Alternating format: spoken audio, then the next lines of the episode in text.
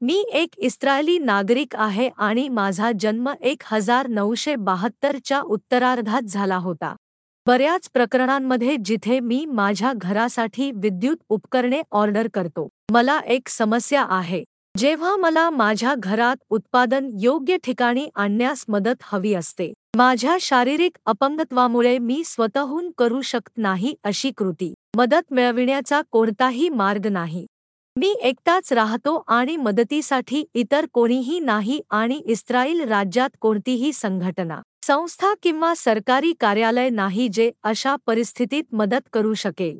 मी हे देखील सांगू इच्छितो की जे कंपन्या इस्रायलमध्ये विद्युत उपकरणे तयार करतात किंवा वाहतूक करतात त्यांना मदत करण्यास जोरदार नकार दिला जातो आणि जरी त्यांनी त्यांना त्यासाठी पैसे दिले तरीही.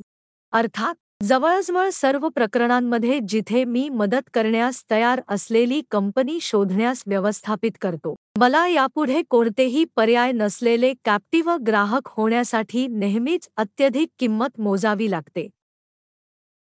नऊ सप्टेंबर दोन हज़ार तेवीस रोजी इस्रायलच्या राज्यात लेखनाच्या वेळेनुसार ही परिस्थिती आहे. जगातील देशांमध्ये किंवा प्रदेशात या क्षेत्रात परिस्थिती काय आहे हे मला माहीत नाही.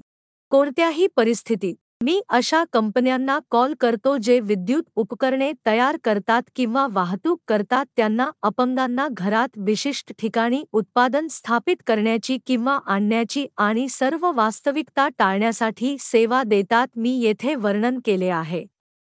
सर्वोत्कृष्ट विनम्र. आफ बेन्यामिनी.